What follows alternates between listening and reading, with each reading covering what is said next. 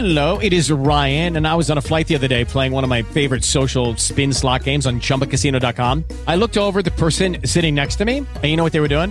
They were also playing Chumba Casino. Coincidence? I think not. Everybody's loving having fun with it. Chumba Casino is home to hundreds of casino style games that you can play for free anytime, anywhere, even at 30,000 feet. So sign up now at chumbacasino.com to claim your free welcome bonus. That's chumbacasino.com and live the Chumba life. No purchase necessary. Group. Void prohibited by law. See terms and conditions. 18 plus.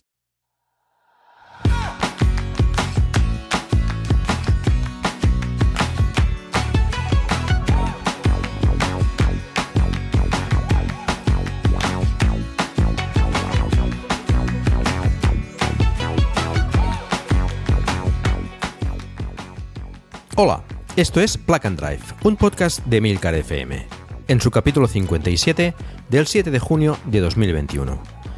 Yo soy Paco Culebras y aquí hablaremos sobre vehículos eléctricos de forma sencilla y clara, sobre su uso, funcionamiento, características, posibilidades, ventajas y retos a superar.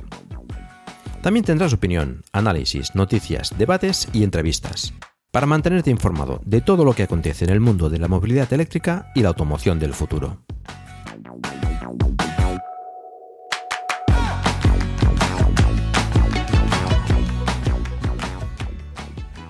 Antes de empezar con el tema de hoy, quiero pediros disculpas por el retraso en la publicación de, este episodio. Varios temas personales y de salud me han dificultado el preparar y, y grabar este, este programa. En fin, vamos a por el capítulo. Hoy voy a hablaros de la nueva edición del Moves. Porque sí, ya tenemos con nosotros el Moves 3, que es la nueva edición que ha preparado el gobierno español a través del IDAE, siglas de Instituto para la Diversificación y Ahorro de la Energía, y que se ha aprobado en el Real Decreto 266-2021 del 13 de abril de, como no, 2021. El MOVES, para quien no lo sepa, es el programa de incentivos para el desarrollo de una movilidad sostenible del Gobierno de España. O sea, el programa que permite obtener ayudas económicas en la compra de un vehículo sostenible. En el caso que nos interesa, evidentemente estamos hablando de vehículos eléctricos. Y también, por supuesto, de ayudas para la instalación de puntos de recarga para vehículos eléctricos. De hecho, en esta edición se enfoca exclusivamente en estos dos puntos, a diferencia de ediciones anteriores. MOVES significa movilidad eficiente y sostenible. El año pasado ya hice un capítulo sobre la edición anterior, el MOVES 2, que recomiendo que, escuchéis. Buena parte del capítulo es válido todavía, pero hay cosas que, han cambiado. Y esas son precisamente de las que vamos a hablar hoy. Al igual que en el anterior MOVES, las ayudas son proporcionadas por el Gobierno de España, pero las gestionan las comunidades autónomas. Eso, como todo, tiene sus ventajas y sus inconvenientes. En todo caso, el Gobierno establece unas pautas, pero después las comunidades las interpretan y las implementan como mejor les parece. En esta ocasión, además, se ha dado un plazo de tres meses desde la entrada en vigor del plan para la publicación de sus convocatorias o serán sancionadas. Hay que destacar que puede haber diferencias entre unas comunidades y otras a la hora de concretar los requerimientos para pedir las ayudas. Por ejemplo, cada comunidad puede decidir si tienes que solicitar la ayuda tú directamente o a través de una entidad colaboradora que tendrá que concretar y que además esa entidad colaboradora se tendrá que suscribir, que bueno, vamos, suele ser el concesionario. O también una comunidad puede decidir restringir la compra del vehículo solo a concesionarios de la misma comunidad autónoma en la que estás empadronado y a la que pides la ayuda. Esto, de hecho, es lo, lo más común. Otra comunidad, en cambio, puede dar opción a comprar el vehículo en un concesionario fuera de la comunidad autónoma, siempre y cuando no puedas comprar ese vehículo en esa comunidad. Este suele ser el caso, por ejemplo, de Tesla y de otras marcas que aterrizan por primera vez en nuestro país, donde solo hay concesionarios en algunas comunidades autónomas.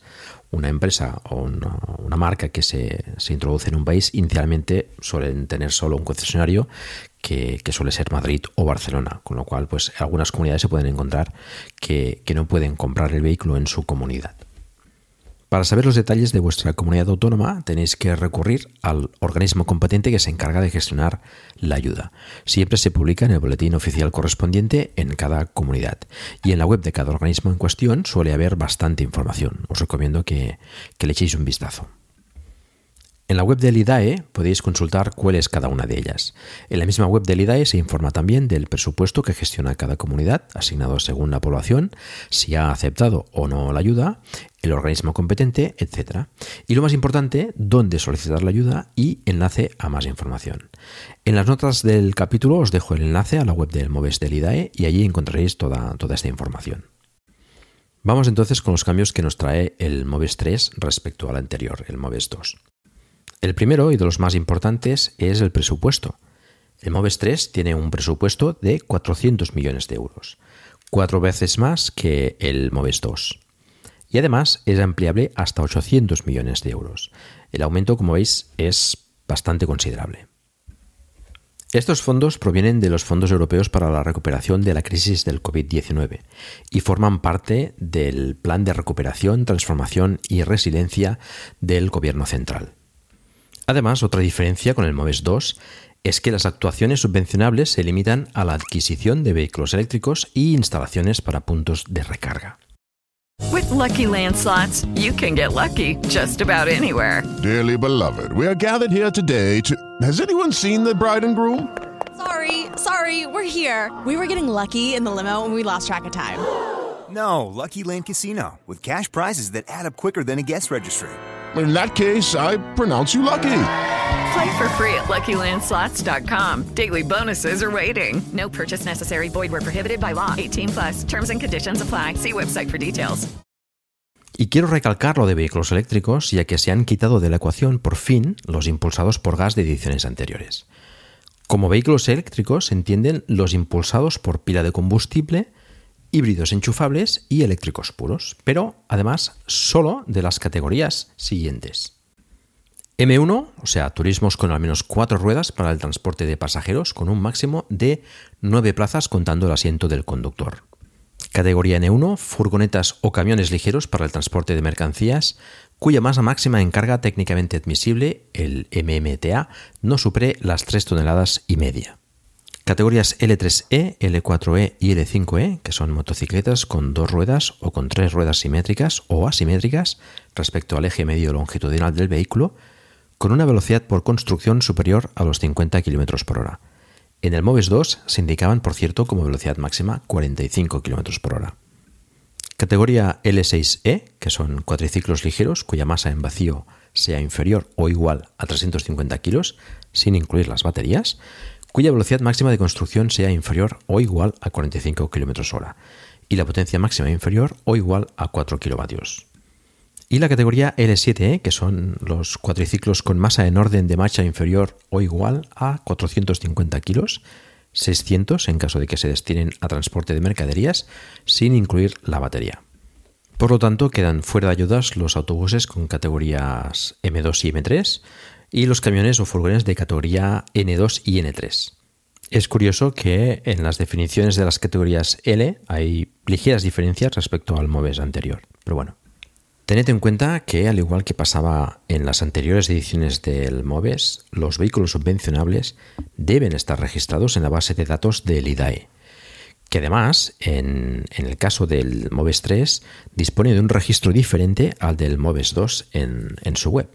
Dejaré los enlaces en las notas del programa para que lo podáis consultar directamente.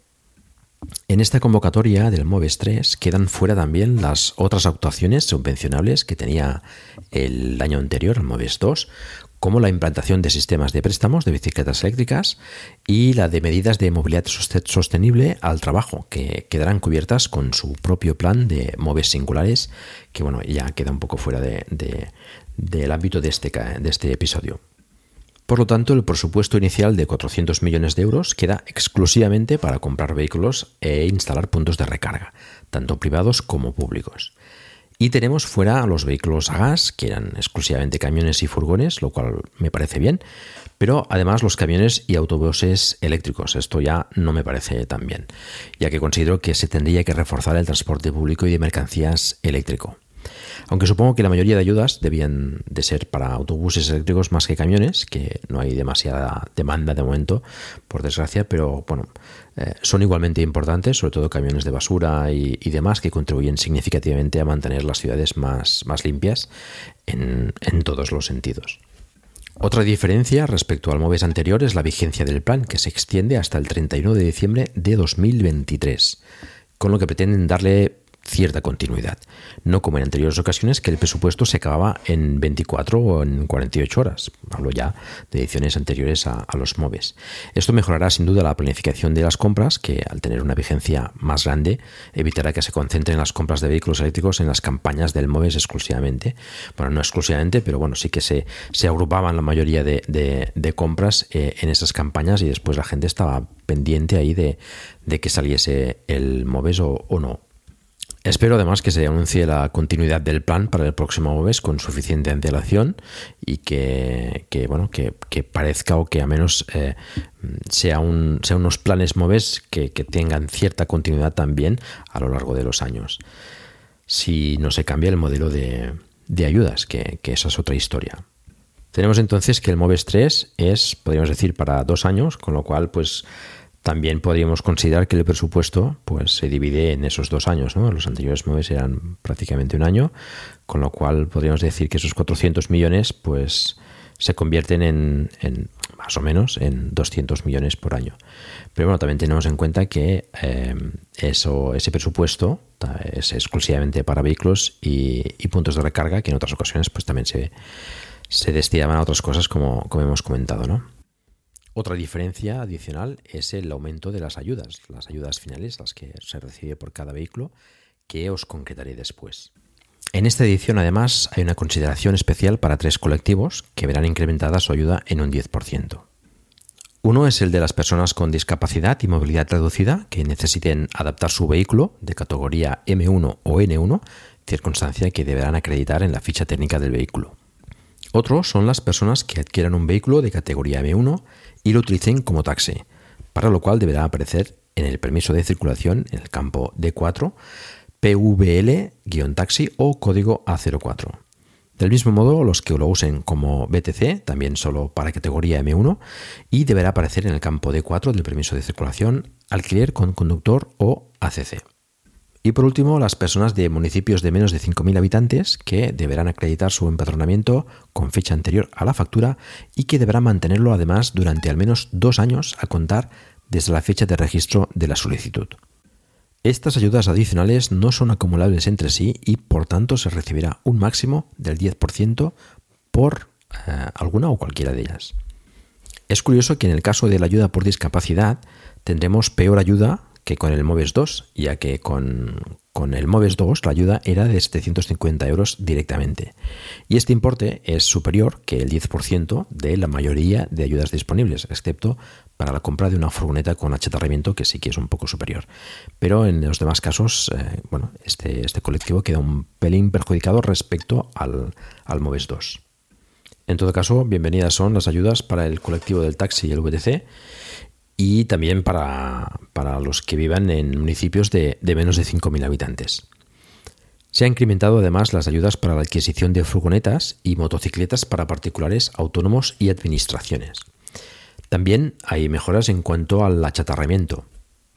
Se obtiene más ayuda si se achatarra un vehículo M1 o N1 en el caso de adquirir un vehículo M1 o N1, al igual que ocurría en el anterior MOVES, pero en el caso de adquirir un vehículo L, o sea, una moto, un cuadriciclo, se podrá contar también con más ayuda si se achatarra un vehículo M1 o N1 o L, mm, indistintamente, lo cual es una novedad de, este MOVES 3.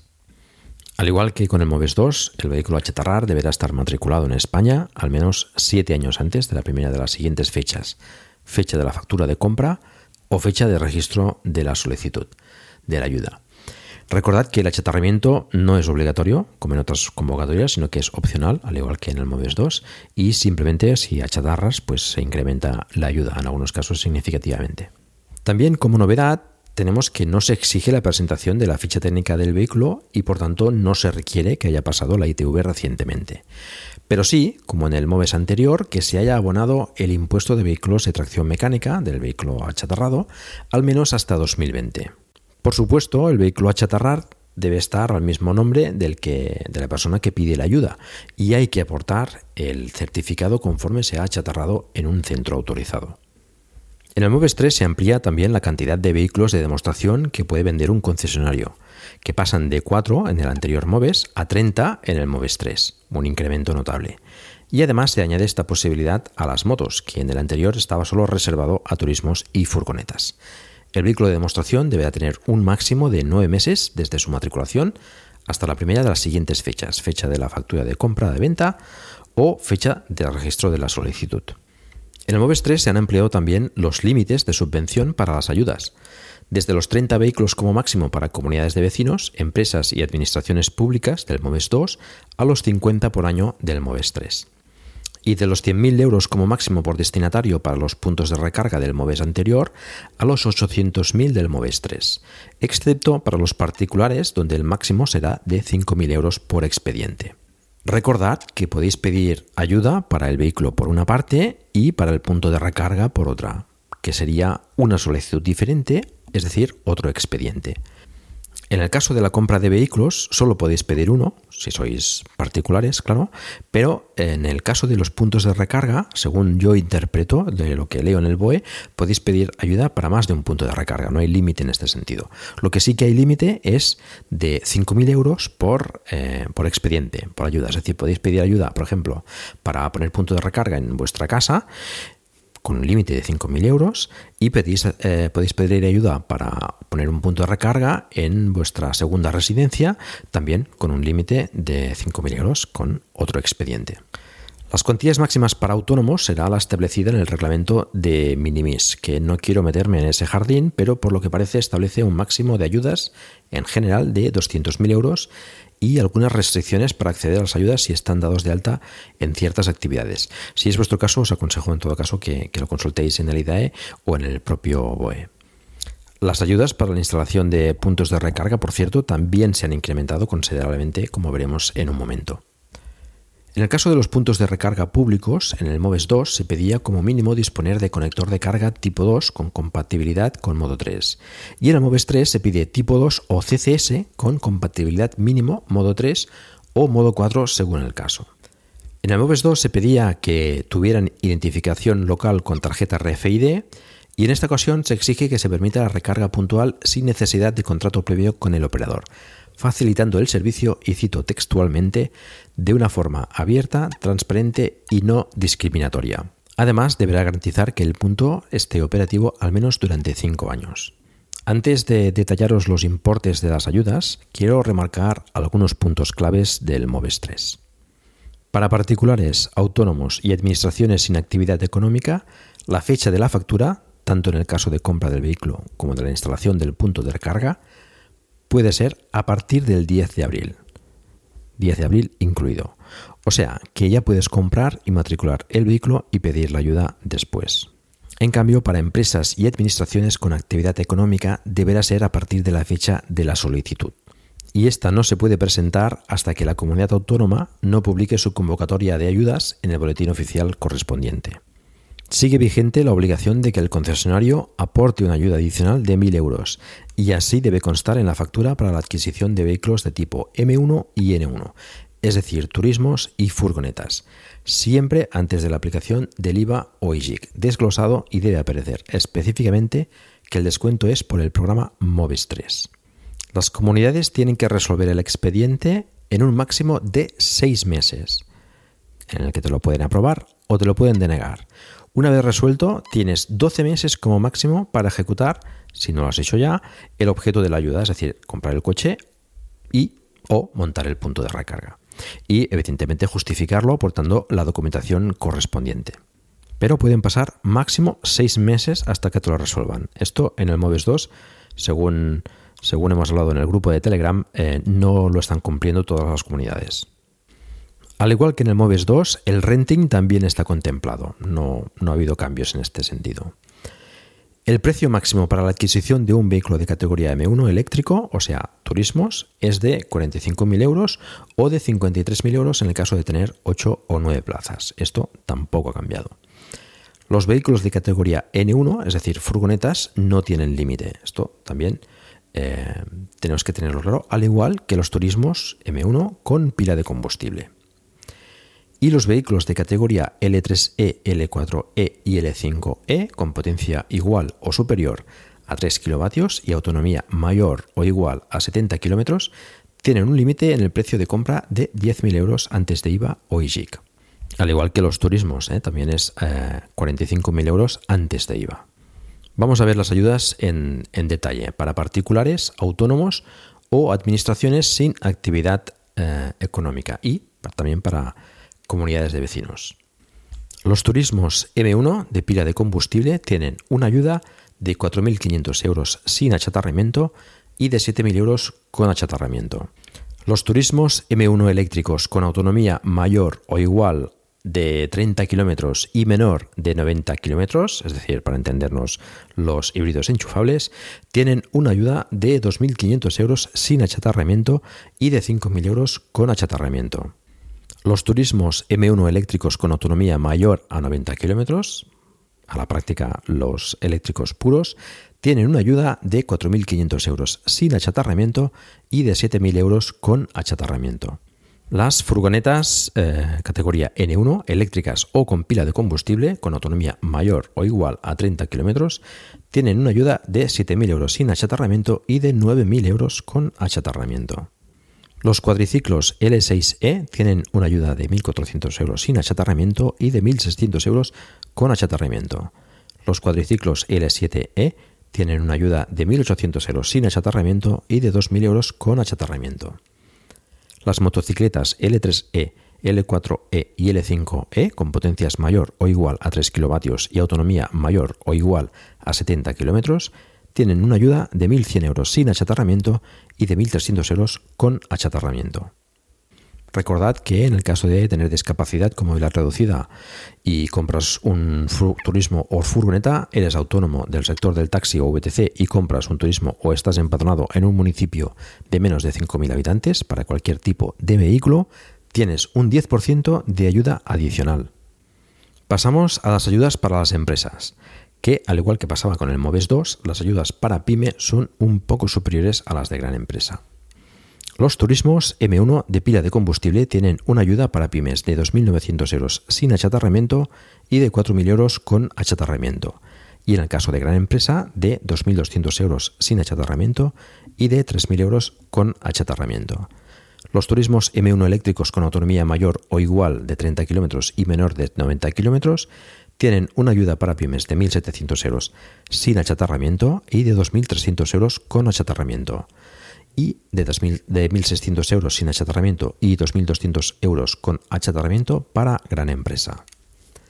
Los turismos M1 eléctricos con autonomía mayor a 90 kilómetros recordamos los eléctricos puros, tienen una ayuda para pymes de 2.900 euros sin achatarramiento y de 4.000 euros con achatarramiento, 2.200 euros sin achatarramiento y 3.000 euros con achatarramiento para gran empresa. Las furgonetas N1 eléctricas o con pila de combustible con autonomía mayor o igual a 30 kilómetros tienen una ayuda para pymes de 3.600 euros sin achatarramiento y de 5.000 euros con achatarramiento. En el caso de gran empresa, 2.900 euros sin achatarramiento y 4.000 euros con achatarramiento. Los cuadriciclos L6E tienen una ayuda de 800 euros sin achatarramiento y de 1.000 euros con achatarramiento, tanto para pymes como para gran empresa. Los cuadriciclos L7E tienen una ayuda de 1.200 euros sin achatarramiento y de 1.500 euros con achatarramiento, también tanto para pymes como para gran empresa. Y las motocicletas L3E, L4E y L5E con potencias mayor o igual a 3 kW y autonomía mayor o igual a 70 km tienen una ayuda para pymes de 750 euros sin achatarramiento y de 950 euros con achatarramiento. Y en el caso de gran empresa, de 700 euros sin achatarramiento y 900 euros con achatarramiento. Recordad que las empresas pueden solicitar ayuda para un máximo de 50 vehículos por año. Por último, os detallo las ayudas para la instalación de puntos de recarga. En este caso, la ayuda comprende lo que es la instalación y el punto de recarga. En el caso de comunidades de vecinos, es subvencionable las canalizaciones necesarias para la preinstalación eléctrica y el servicio de comunicaciones para realizar una recarga inteligente en un futuro. Lo que puede ser bastante interesante para comunidades de vecinos que quieran hacer una preinstalación e irse preparando ya para que sus eh, vecinos puedan montar el punto de recarga sin, sin demasiados problemas. En el caso de puntos de recarga más complejos, no quiero entrar en demasiado detalle porque quizás no, sea este el, el, podcast adecuado, pero entra prácticamente todo, incluido proyecto, obra civil, etcétera, incluso la instalación de, placas solares o de baterías, siempre y cuando sean de uso exclusivo para el punto de recarga. Con lo que, bueno, si, si las empresas lo aprovechan, pues bueno, podemos tener también este, estos dos años, hasta el 2023, pues un aumento de puntos de recarga en la vía pública que, que falta nos hace. Bueno, para autónomos, particulares, comunidades de vecinos y administraciones sin actividad económica, la ayuda es de un 70% de la factura. En el caso de estar empatronado en un municipio de menos de 5.000 habitantes, es un 10% más, es decir, un 80%. En el MOVES 2 era un 30%, con lo que bueno, el incremento también aquí es, es considerable. Para grandes empresas y administraciones públicas con actividad económica y solo para puntos de recarga de acceso público y con potencias igual o superiores a 50 kilovatios, la ayuda será del 35% y del 40% si está ubicada en municipios de menos de 5.000 habitantes. Para medianas empresas la ayuda se incrementará en un 10% y para pequeñas empresas se incrementará en un 20%. Y para empresas, administraciones públicas con actividad económica y puntos de recarga de acceso privado o públicos con potencia inferior a 50 kilovatios, la ayuda será de un 30% y de un 40% si está situado en un municipio de menos de 5.000 habitantes a ver si algunas empresas aprovechan y montan un punto de recarga en sus instalaciones para, para los empleados, que también es una buena solución cargar en el, en el sitio de trabajo. Bueno, en general ya vemos que, se han incrementado bastante las, ayudas en, todos los ámbitos y bueno, esto siempre, siempre es una buena noticia. Pero no debemos olvidar que las ayudas tributan en la declaración de Hacienda y por tanto debéis declararlas en la declaración de la renta.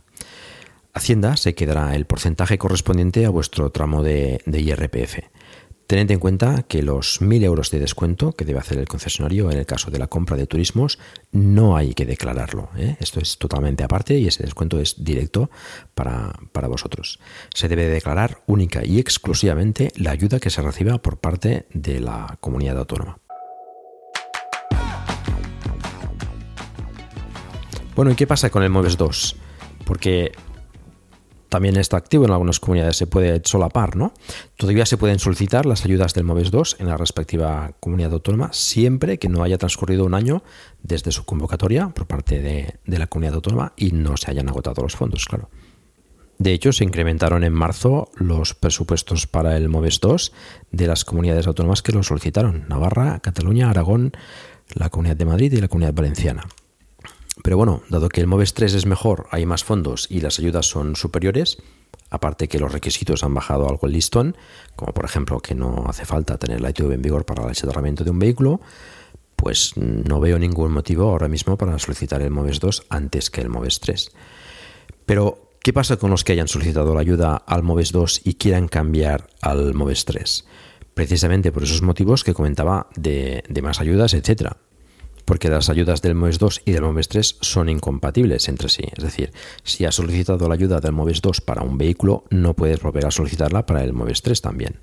Solo podrás solicitarla, además, si la compra del vehículo cumple las condiciones que exige el MOVES 3, principalmente que la compra se efectúe a partir del 10 de abril. Si la has hecho antes, olvídate del MOVES 3. Antes quiere decir que la compra, la factura, sea de antes del 10 de abril o que hayas hecho algún tipo de pagos o, señal por el vehículo antes del 10 de abril. En ese caso, debes continuar con el MOVES 2. Si la factura, la compra, es posterior al 10 de abril y no has hecho ningún pago con anterioridad a esa fecha, no sé, que hayas hecho la solicitud, por ejemplo, pero el coche no te ha llegado todavía, pues puedes optar al MOVES 3. Pero antes tienes que renunciar al MOVES 2. En la web de tu comunidad autónoma deberías encontrar el formulario o el procedimiento para, para, hacerlo. Si no está, llama al organismo que se encargue del, del MOVES 2 en tu comunidad. Como, eh, como, he explicado al principio, en la web del IDAE tienes los enlaces. Y yo te dejaré el enlace a la web del IDAE en las notas del programa. Quiero traer aquí también algunas preguntas que suelen aparecer, algunas de ellas reflejadas en la web de, del IDAE y que, pues bueno, creo que puede ser interesante contestarlas aquí hacer la pregunta y la contestación aquí para que bueno, los que se lo pregunten, que bueno, pues son dudas razonables, pues eh, las vean también aquí contestadas. ¿Es posible comprar el vehículo en una comunidad autónoma diferente? Bueno, ya lo hablamos al principio de, de este podcast, pues depende de la comunidad autónoma, aunque en general deberías contar que, que, más bien no. Me consta, como dije antes, que por ejemplo en Cataluña, pues sí, permiten comprarlo siempre que no exista el concesionario aquí, es decir, que que el coche que te quieras comprar no tengas posibilidad de comprarlo en, en Cataluña, pues entonces te permitirían comprarlo en, en otra comunidad autónoma. Mm, sinceramente no sé si otras comunidades autónomas tienen también, eh, o tienen alguna tienen este, este requisito, pero bueno, pues tenéis que mirarlo en, en, vuestra comunidad a ver, a ver qué dice al respecto. ¿Cómo debe ser la factura de compra del vehículo? Pues debe ser posterior al 9 de abril de 2021, es decir, 10 de abril en adelante, tiene que constar en la factura la matrícula o el número de bastidor, la marca, el modelo y la versión del vehículo. Y si es un turismo o furgoneta ligera, es decir, categorías M1 o N1, debe constar un descuento de al menos 1.000 euros en concepto literalmente de programa MOVES 3 y aplicado antes del IVA o el IGIC correspondiente. Si se compra con renting también se aplica el descuento de 1.000 euros por parte del concesionario.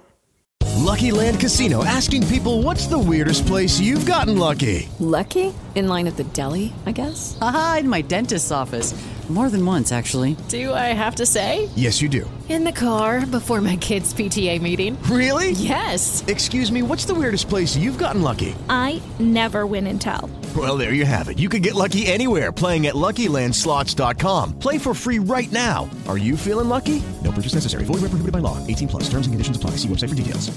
With the Lucky Land Slots, you can get lucky just about anywhere. This is your captain speaking. Uh, we've got clear runway and the weather's fine, but we're just going to circle up here a while and uh, get lucky. No, no, nothing like that. It's just these cash prizes add up quick. So I suggest you sit back, keep your tray table upright, and start getting lucky. Play for free at LuckyLandSlots.com. Are you feeling lucky? No purchase necessary. Void where prohibited by law. 18 plus terms and conditions apply. See website for details. Pues sí. ¿Y también puedo achatarrar un vehículo y beneficiarme de más ayuda? Pues también, siempre que esté a nombre del beneficiario, del cliente final, y se cumplan el resto de requisitos para achatarrar el vehículo. ¿El vehículo a chatarrar puede tener la ITV caducada? Sí, lo hemos hablado a lo largo del episodio. Puede tenerla, no es necesario presentar la ITV, por lo tanto, puede tener la ITV caducada. ¿Cómo tiene que estar especificada la autonomía del vehículo en cuestión para poder acceder a una u otras ayudas? Pues la autonomía tiene que estar especificada en el ciclo WLTP. Si he recibido una ayuda del MOVES 2, ¿puedo solicitar otra en el MOVES 3 para otro vehículo diferente a mi nombre? Sí, mientras no sea el mismo vehículo, sí. Para otro vehículo, pues son ayudas diferentes y, puedes tener una ayuda para el MOVES 2 para un vehículo y otra en el MOVES 3 para otro vehículo diferente. Pero recalco lo de diferente. ¿Existe un tiempo mínimo en el que el comprador deba eh, ostentar la titularidad de, del objeto en cuestión de la ayuda? Pues sí, según la Ley General de Subvenciones 38-2003, en el caso de los vehículos, al menos 5 años. Para los puntos de recarga, al menos 2 años. Y en el caso del renting, el contrato deberá ser al menos de 2 años de duración. ¿Se puede hacer renting de la infraestructura de recarga? No. Para las infraestructuras de recarga solo se permite la adquisición directa. ¿Es compatible un IVA reducido, por ejemplo el 4% para discapacitados? Sí, el IVA final es independiente de la ayuda. Si tú compras un coche con, con un IVA reducido por ser discapacitado, pues puedes eh, optar a la ayuda sin ningún tipo de problema. ¿El IVA es subvencionable, por ejemplo, en los puntos de recarga? Según indican en el ICAEN, que es quien gestiona las ayudas en Cataluña, al provenir los fondos del plan de recuperación, la Comisión Europea ha manifestado que no se cubre el IVA. Por tanto, mm, en el 70%, por ejemplo, que cubre, eh, que, te da la ayuda para un particular, este eh, será a partir de la base imponible y no del total de la factura. No he podido corroborarlo esto en ningún otro sitio, pero bueno, parece que, que podría ser así. ¿Se puede solicitar ayuda para bicicletas y patinetes eléctricos? Pues no, lo siento, pero solo para los tipos de vehículos que hemos comentado eh, en el episodio, es decir, eh, turismos M1, furgonetas N1 eh, y cuadriciclos L6E, L7E y L3E, L4 y L5E. Enrio, que en el grupo de Telegram preguntaba lo siguiente: Me gustaría saber si se puede poner una instalación fotovoltaica para alimentar el cargador del coche y que se pueda coger al Moves 3. Y la respuesta es que para que entre en la subvención, según el BOE, la instalación de placas solares y o respaldo con baterías externas debe ser exclusivamente para el punto de recarga y considerarse parte del punto de recarga. No serán subvencionables si están conectadas a la red, aunque estén vinculadas parcialmente al punto de recarga. Así que en condiciones normales, para un particular que monte placas solares en casa, pues sería que, no. Además, tenemos un límite de ayuda de 5.000 euros por expediente para particulares, recordarlo.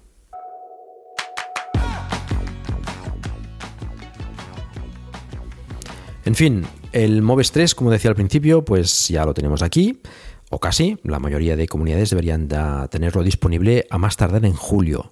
Lo bueno es que el presupuesto es mayor, las ayudas son mayores, la vigencia es mayor, aunque ahí pues, tenemos lo de que es para dos años, y por lo tanto el presupuesto podríamos decir que a lo mejor mm, pues sería la mitad para cada año, pero bueno, eh, a efectos netos, digamos, el presupuesto es mayor.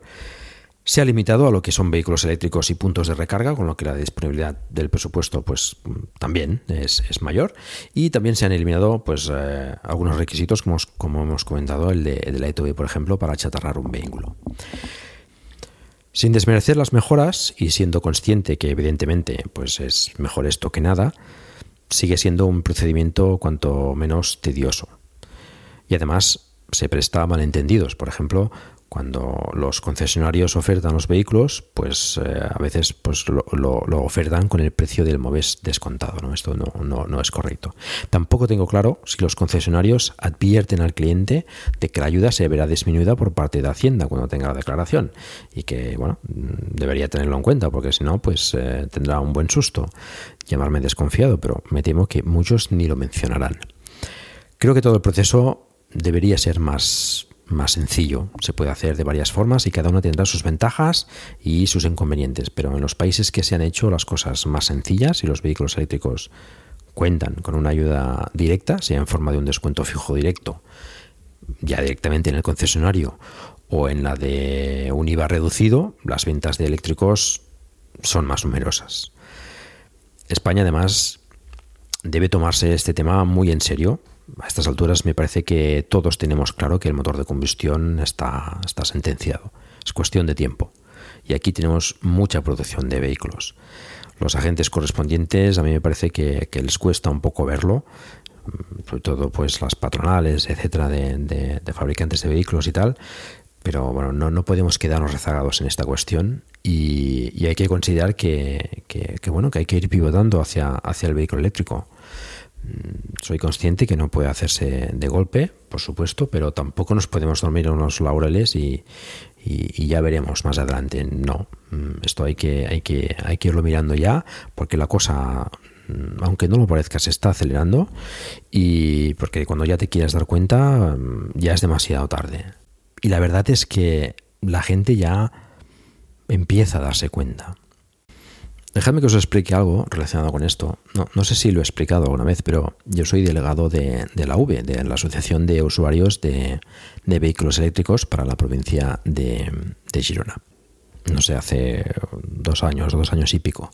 Bueno, ya sabéis, eh, hacer difusión del vehículo eléctrico en la medida de vuestras posibilidades, pues bueno, mis posibilidades son, son, son el podcast, eh, la gente que voy conociendo y, también a través de la V, ¿no? de ser delegado de la V, pues, pues también tengo oportunidad para hacer esta difusión.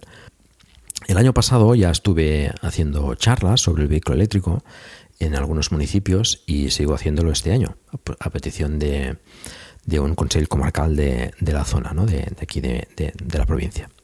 El caso es que, claro, allí acude gente de, todo tipo, ¿no? Hay mm, incluso que ya tienen vehículo eléctrico, pero bueno, vienen a informarse mejor, gente que viene para informarse porque oye cosas, pero bueno, no tiene mucha idea y, viene a informarse.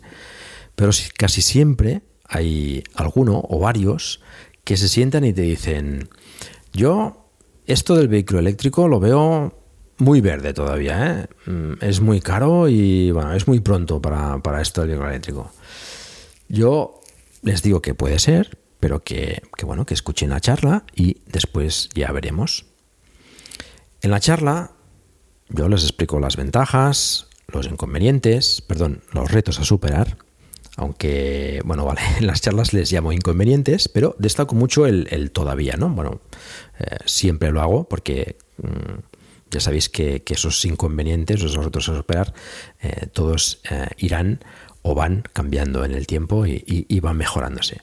Pero bueno, yo creo que es necesario y es justo que se expliquen las ventajas y también los inconvenientes. También les enseñó comparativas de, precios de eléctricos con sus homólogos en combustión, lo que gastan en combustible durante 10 años, haciendo 20 kilómetros de media al año. A muchos, por cierto, les explota la cabeza al verlo, lo que se gastan en, gasolina. Y que al cabo de 10 años, pues bueno, pues no hay tanta diferencia. En algunos incluso bastante diferencia a favor del eléctrico, ¿no? A cabo de, de esos 10 años, ¿no? Todo, además, sin contar el mantenimiento. Explico también mi, experiencia personal para que vean cómo se puede vivir perfectamente sin, coche de combustión y cómo, cómo, he ido haciendo el proceso ¿no? de, de, pues de darme cuenta como, como hace muchísima gente. ¿no? Y mientras tanto ves que algunos ya, ya han empezado a hacer números en su cabeza, ya eh, te empiezan a hacer preguntas, que, que, es eso de que no hay mantenimiento, que, que, hay que cambiar los frenos, que si cómo cargar, que cuánto se carga en una noche, que si las baterías, cada cuánto hay que cambiarlas, bueno, en fin, lo típico que podéis escuchar en, precisamente en los episodios de, respuestas para cuñados que, hemos hecho en, en, and Drive. Y les contesto las preguntas con todo lo que, me, habéis, con todo lo que me oído hablar eh, durante todos estos eh, episodios aquí en, el podcast. Y ya voy viendo que van cambiando sus caras y, y que se muestran más interesados. Al final explico las ayudas del MOVES, como estoy haciendo aquí, y ven que los precios que ya empezaban a ser interesantes ahora son todavía más interesantes. Y empiecen a hacer números. Y entonces ya oyes el clic en su cabeza. Han cambiado el chip. Y me preguntan por precios de diferentes tipos de vehículos porque ves que consideran comprarse uno. Cuando acabo, siguen más preguntas. Yo miro de resolver todas las dudas y les digo que, sobre todo, cuando tengan que cambiar de vehículo, pues que el eléctrico sea una opción, que valoren todo, que hagan sus números, pero no contando el precio de compra solo, sino que, bueno, todo lo que comporta tener un coche, ¿no? Y pues lo que hemos hablado aquí muchas veces, ¿no? Y que decidan pues lo que mejor se adapte a sus necesidades, pero conociendo el eléctrico, sus pros y sus contras. Siempre hay escépticos y, algunos se van todavía siendo escépticos, pero bueno, un poquito menos. Y ves también otros que han llegado siendo escépticos, pero se van haciendo números y pensando qué coche eléctrico se pueden comprar. Y yo, por supuesto, pues me voy satisfecho a casa en mi coche eléctrico, que por cierto, antes de la charla algunos lo veían algo fuera de alcance, pero después están deseando llegar a casa para hacer sus números, porque han visto que el vehículo eléctrico pues no tiene tan poca autonomía como pensaban, hay más infraestructura de recarga de la que se pensaban y no es tan caro como se pensaban. Bueno, después de esta pequeña anécdota, em, antes de acabar, quería comentaros que el próximo capítulo de Plug Drive, que me gustaría que saliese pues antes de que acabe el mes, será sobre las nuevas tarifas de la luz, que bueno, espero aportar un poco de luz en las tarifas, perdonadme por el chiste fácil, y, y bueno, así también os compenso un poco por, por no haber sacado el capítulo cuando tocaba. Y eso es todo. Muchas gracias por el tiempo que habéis dedicado a escucharme. Os recuerdo que hagáis difusión del vehículo eléctrico en la medida de vuestras posibilidades, por ejemplo, recomendando este podcast o haciendo una reseña en iTunes, lo cual os agradecería mucho. Podéis aprovechar también y explicar las bondades del vehículo eléctrico en, bueno, a vuestros amigos, a vuestros familiares, etcétera, y, bueno, pues que, vayamos viendo todos que, el, el vehículo eléctrico es, es una buena opción. Podéis poneros en contacto conmigo por Twitter en arroba Paco o por correo electrónico en plugandrive arroba emilcar.fm y espero vuestros comentarios en el grupo de Telegram t.me barra plugandrive. Recordad se escribe plug and drive con dos Ds y también en la página del programa emilcar.fm barra plugandrive donde también podréis encontrar todos los medios de contacto conmigo y por supuesto conocer los maravillosos podcasts que tenemos en la red. Un saludo y hasta pronto. 오늘도